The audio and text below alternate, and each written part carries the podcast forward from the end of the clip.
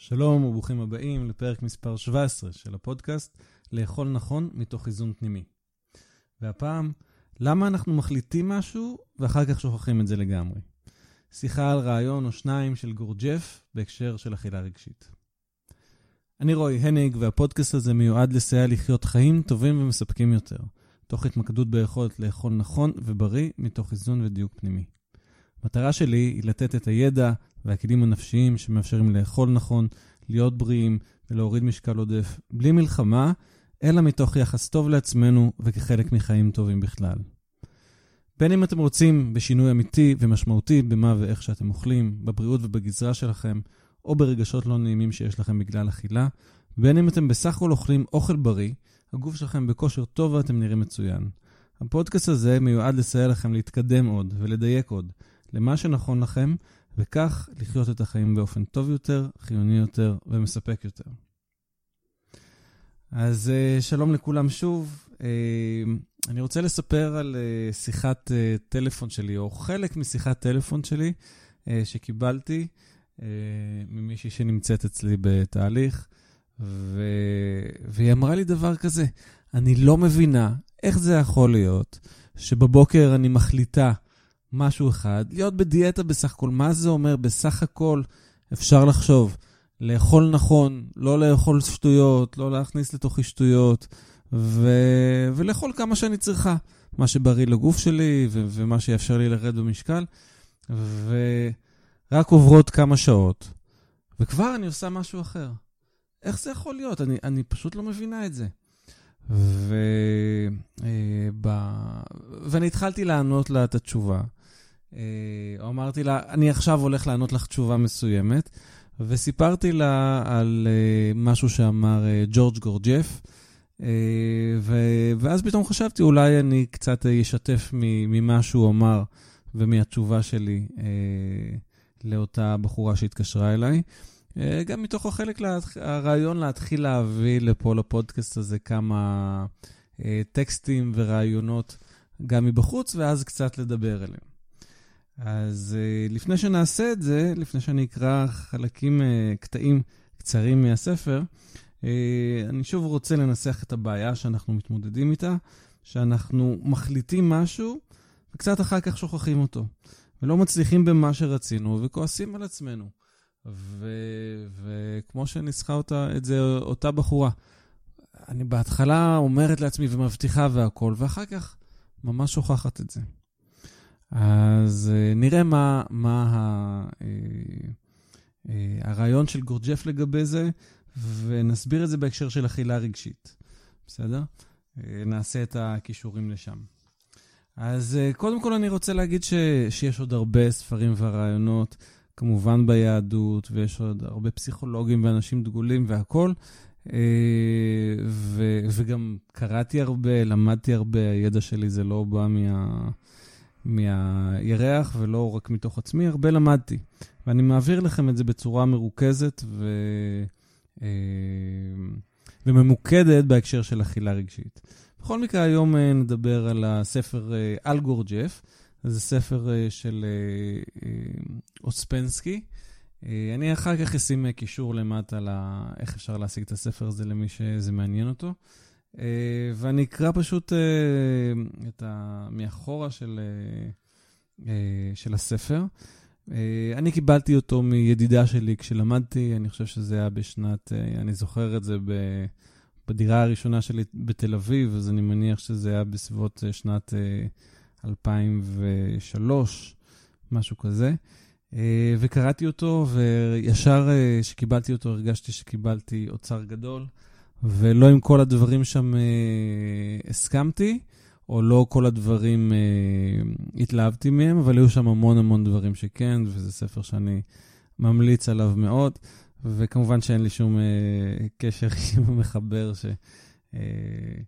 שכבר אה, די הרבה זמן לא נמצא על האדמה.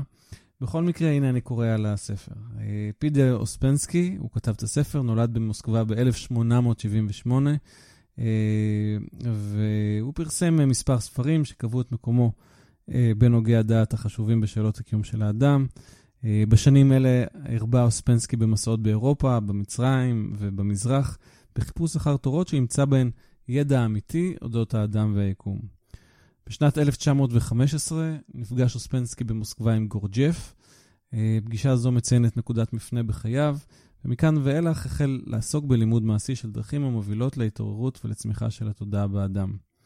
חיפוש אחר המופלא זה שם הספר, הוא תיאור שמונה שנות עבודה של אוספנסקי כתלמידו של גורג'ף. אה, ספר זה בסגנונו הפשוט והישיר מותיר את הרושם כי נתגלתה לאוספנסקי תורה שאינה בגדר תיאוריה פילוסופית או פסיכולוגית גרידה, אלא שיש בה מפתח לשינוי מהותי של חיי האדם ומשמעות קיומו. זה מה שאנחנו רוצים, נכון? אנחנו רוצים uh, שינוי מהותי של חיינו uh, וגם של משמעות uh, uh, קיומנו לטובה. אז, אז באמת בספר הזה אני קיבלתי הרבה רעיונות שמאוד השפיעו עליי, ו, ואנחנו נכנסים לחלקים ושאני רוצה לקרוא, ושוב אני מזכיר את השאלה, איך זה יכול להיות שיש בתוך, שאנחנו אה, מחליטים משהו אחד בבוקר, ואחר כך כבר כמה שעות אחרי זה מתנהגים בצורה אחרת לגמרי, כאילו שכחנו לגמרי מה, ש, מה שהחלטנו קודם. בואו נראה מה, מה גורג'ף אומר על זה, על, ספ, על פי אוספנסקי. מדבר על אוספנסקי עכשיו, ואני מתחיל לקרוא. המשגה הגדול ביותר אמר גורג'ף, הוא לחשוב שאדם הוא תמיד אותו אדם. אדם לעולם איננו אחד, הוא משתנה ללא הרף.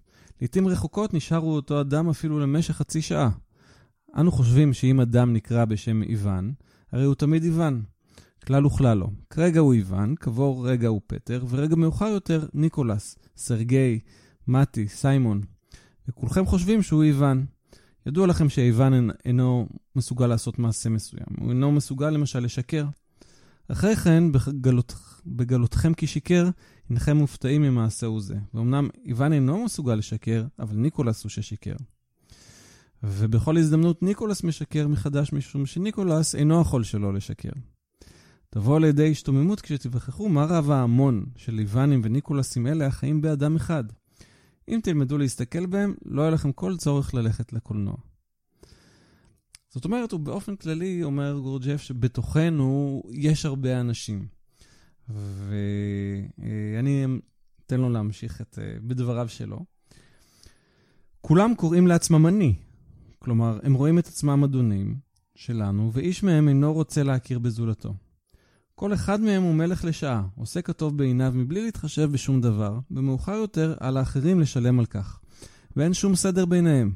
כל מי שידו על העליונה הוא האדון. הוא מצליף על ימין ועל שמאל, בלא כל התחשבות. אך ברגע הבא, כשאחר תופס את השוט, המכה הוא המוכה. וכך נמשך הדבר כל החיים. דמו לעצמכם ארץ שבה יכול כל אחד להיות מלך לחמש דקות. ולעשות בחמש הדקות האלה, בכל הממלכה כולה, כטוב בעיניו. אלו הם חיינו. Okay.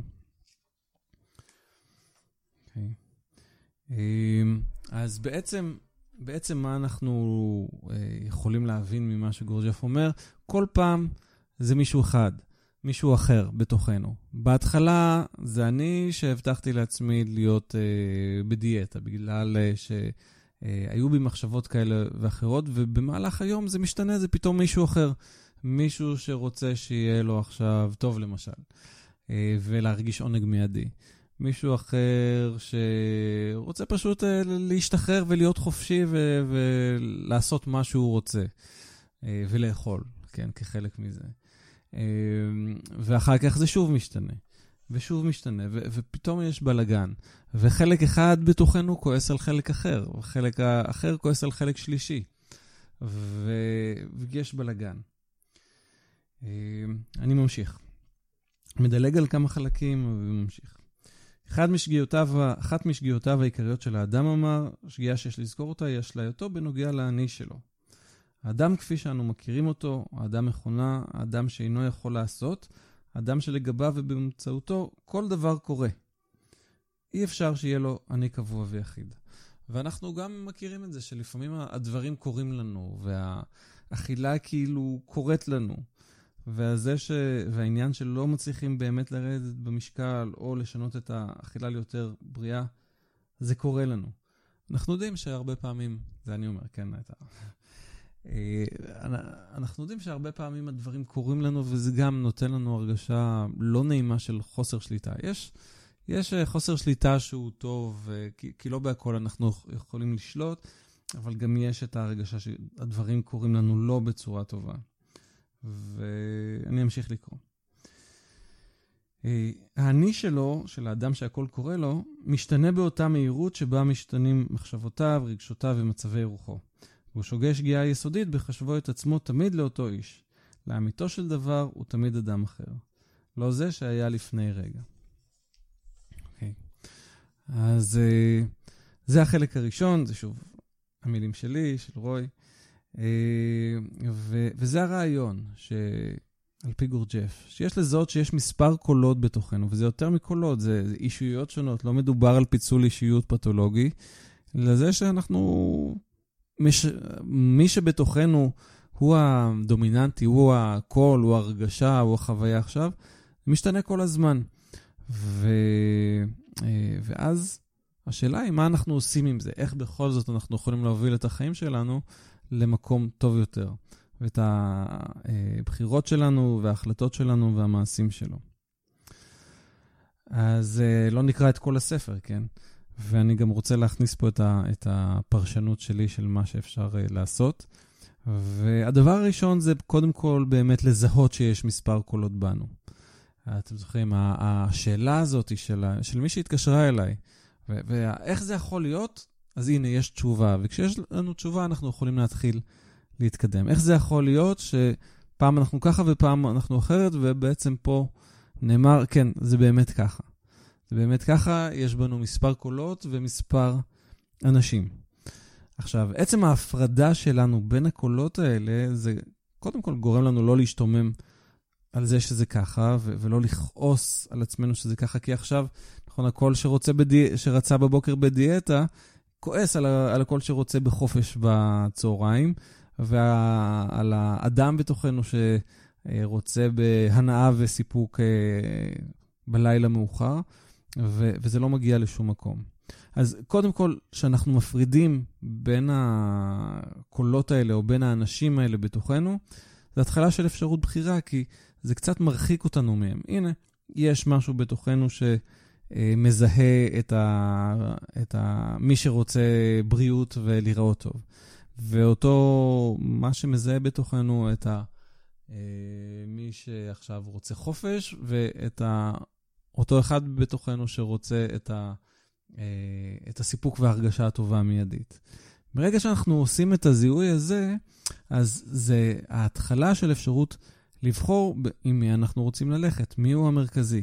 מי הוא האני המרכזי, הדומיננטי, ש, שאותו אנחנו רוצים לחזק ואיתו רוצים ללכת, כי החלטנו שברגע אחד של, נקרא לזה, ישיבת אה, ממשלה, שלשם אנחנו רוצים ללכת. ואז אנחנו, זה טוב לנו גם להציב את המטרות שלנו.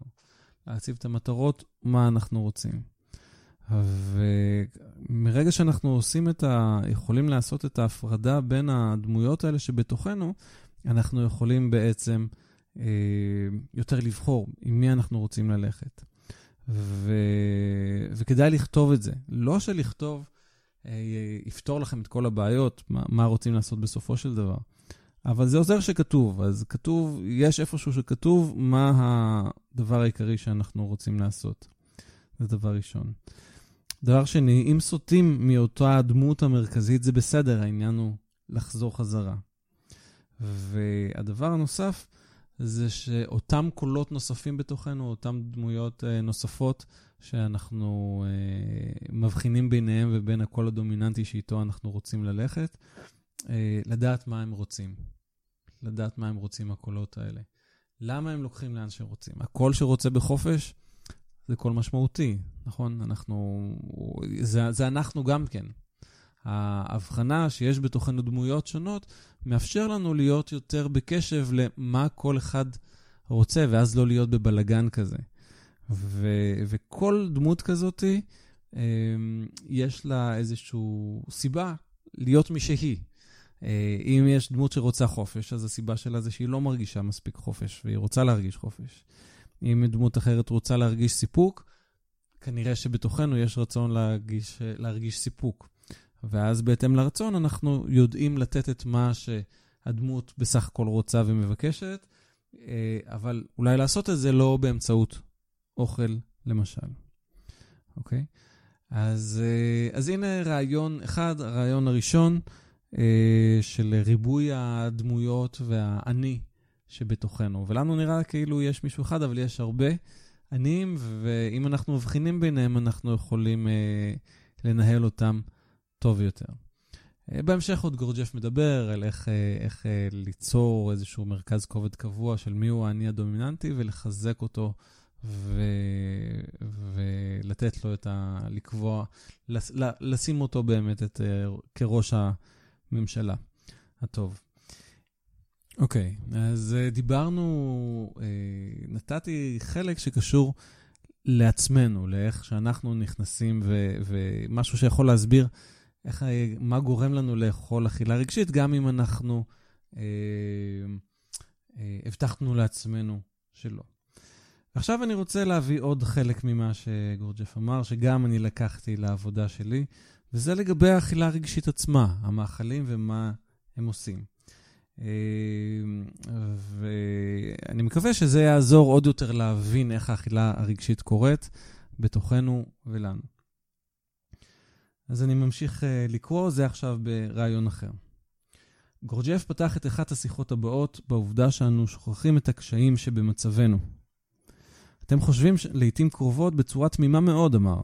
אתם חושבים כבר שביכולתכם לעשות. להיפטר מאמונה זו קשה לאדם יותר מכל. אינכם מבינים את כל המורכבות של המבנה שלכם, ואינכם תופסים שכל מאמץ מביא, מלבד התוצאות שרוצים בהן, אלפי תוצאות בלתי צפויות, ולעיתים קרובות בלתי רצויות. הדבר העיקרי שאתם שוכחים, הוא שאינכם מתחילים מבראשית, במכונה נאה, נקייה וחדשה. אוקיי, okay, אז זה. זה הקטע הראשון, תכף נמשיך אותו, אבל הוא מתחיל בזה שיש לנו מורכבות. יש לנו מורכבות, ו...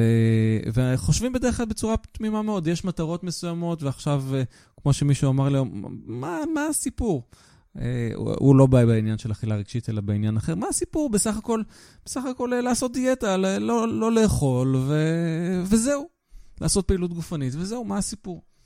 ועל זה גורג'ף אומר, אמר, זו צורה תמימה מאוד לחשוב על זה. אנחנו בתוכנו הרבה יותר מורכבים. יש בתוכנו כל מיני תהליכים פנימיים ש... שפועלים בתוכנו, ואנחנו לא פועלים בצורה פשוטה. אה, ואם אנחנו לא מכירים בזה, אז אנחנו יכולים לתת לעצמנו אה, הנחיות ו... ומטרות ומשימות, ולא לעמוד בהן, כי בפנים זה הרבה יותר מורכב.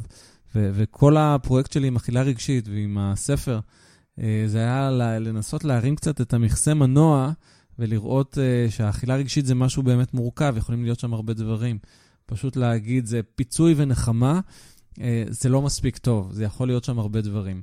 ואם מנסים בלי להבין את המורכבות הזאת, לעשות שינוי, ופשוט לקחת משימות, ועם קואוצ'ינג חזק חזק של פשוט מוטיבציה לשנות, אז זה מוביל לתוצאות לא צפויות, כמו שאומר גורג'ף, והרבה פעמים בלתי רצויות.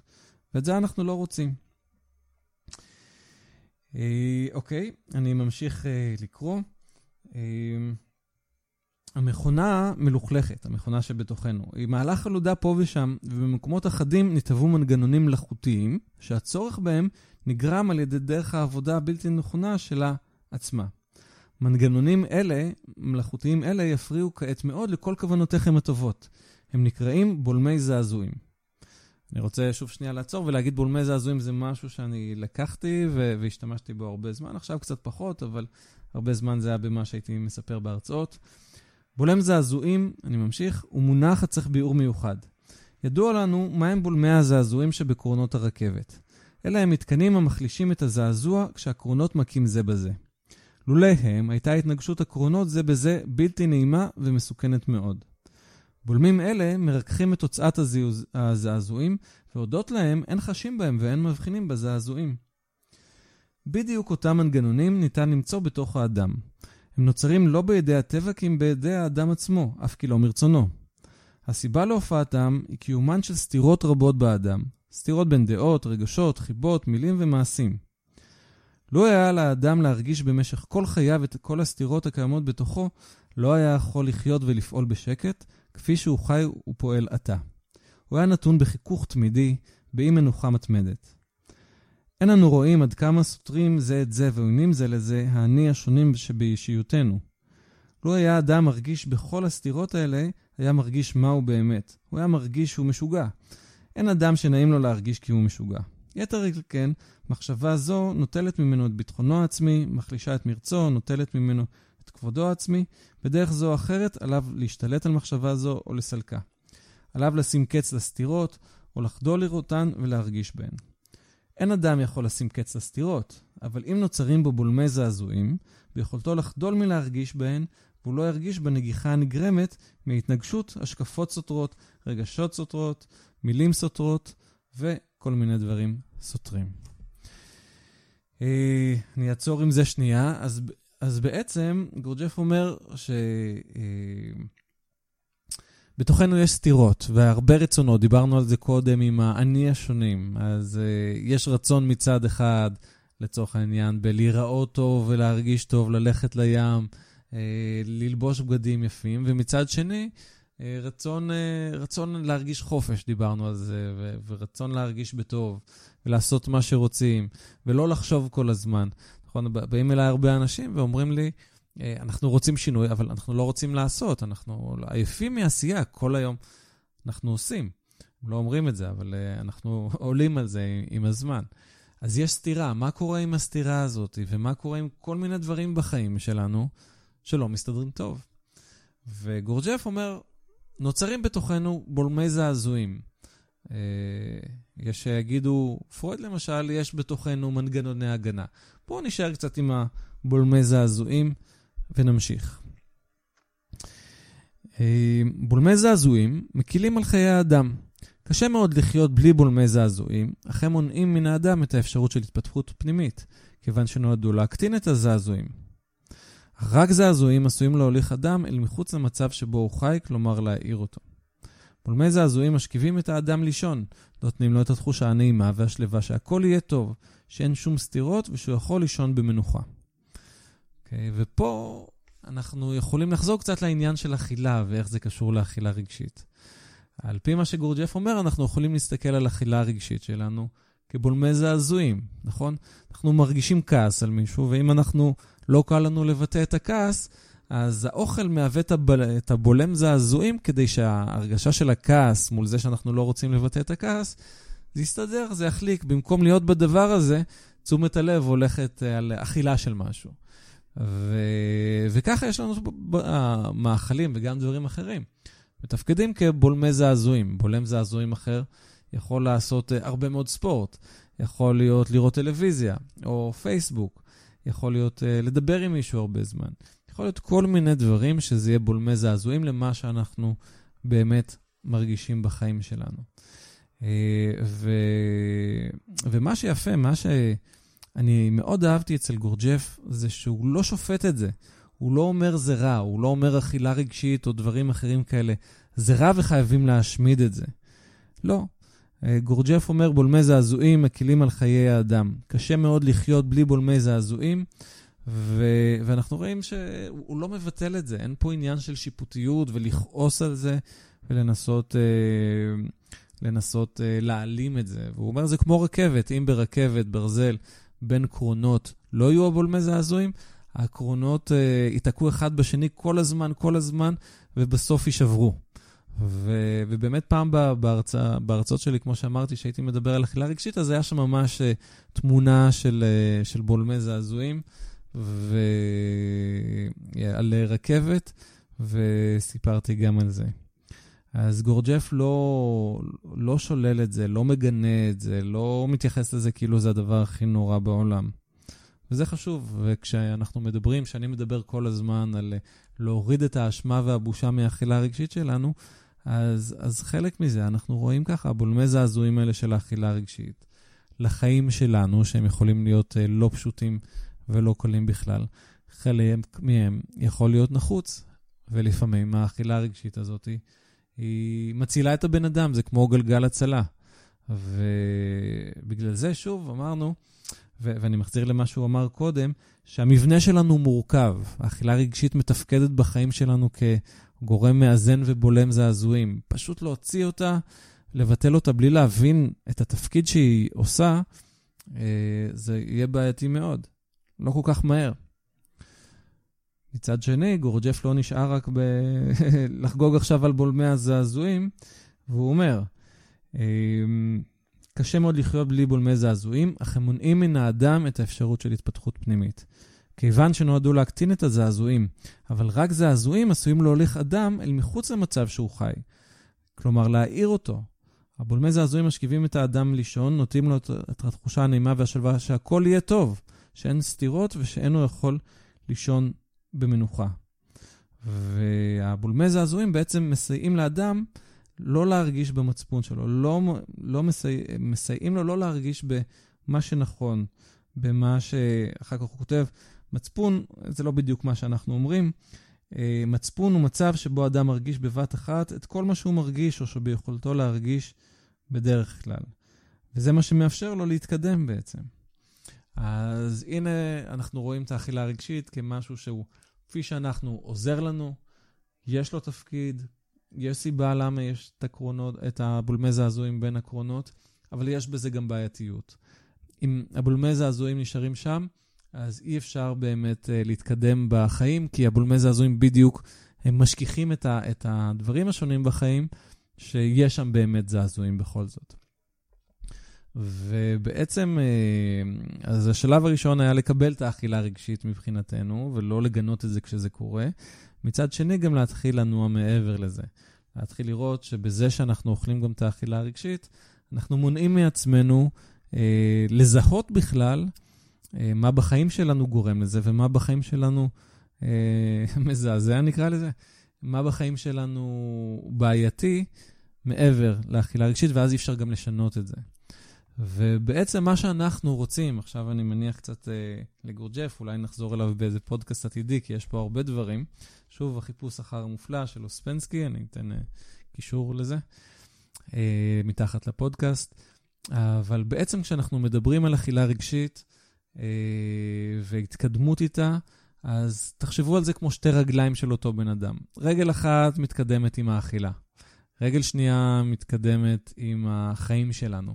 ואכילה רגשית זה בדיוק הקשר בין האכילה לחיים שלנו.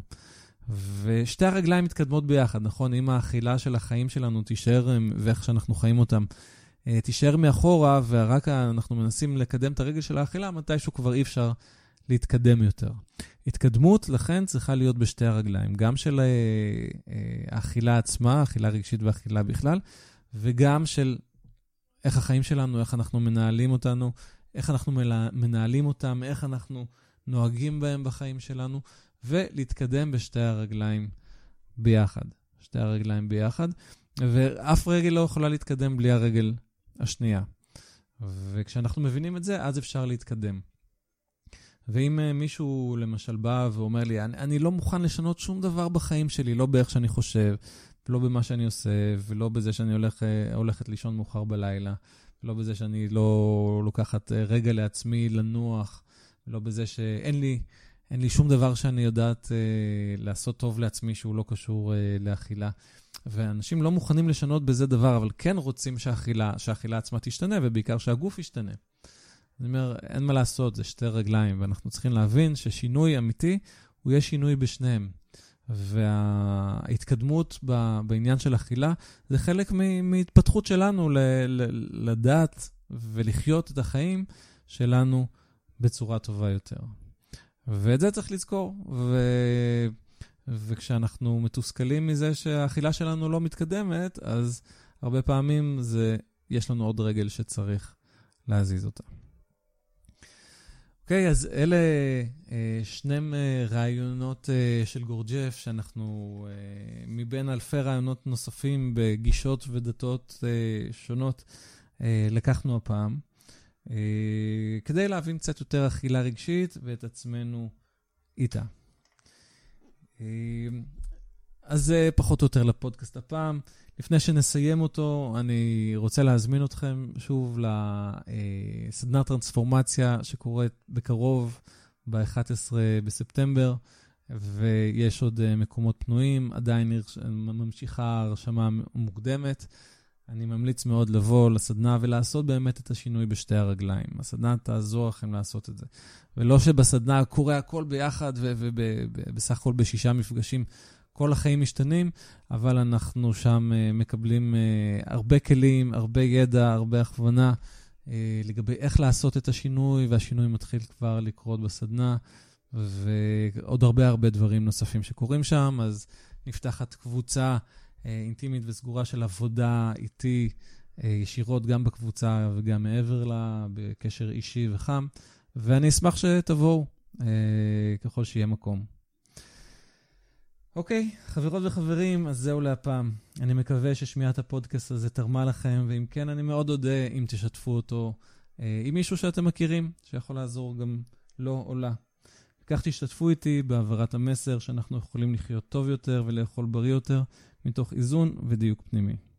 אנחנו חיים רק פעם אחת, אז כדאי שנעשה את מה שבאמת חשוב ובאמת משנה לנו כדי לחיות את החיים שלנו באופן הכי טוב ומשמח שניתן.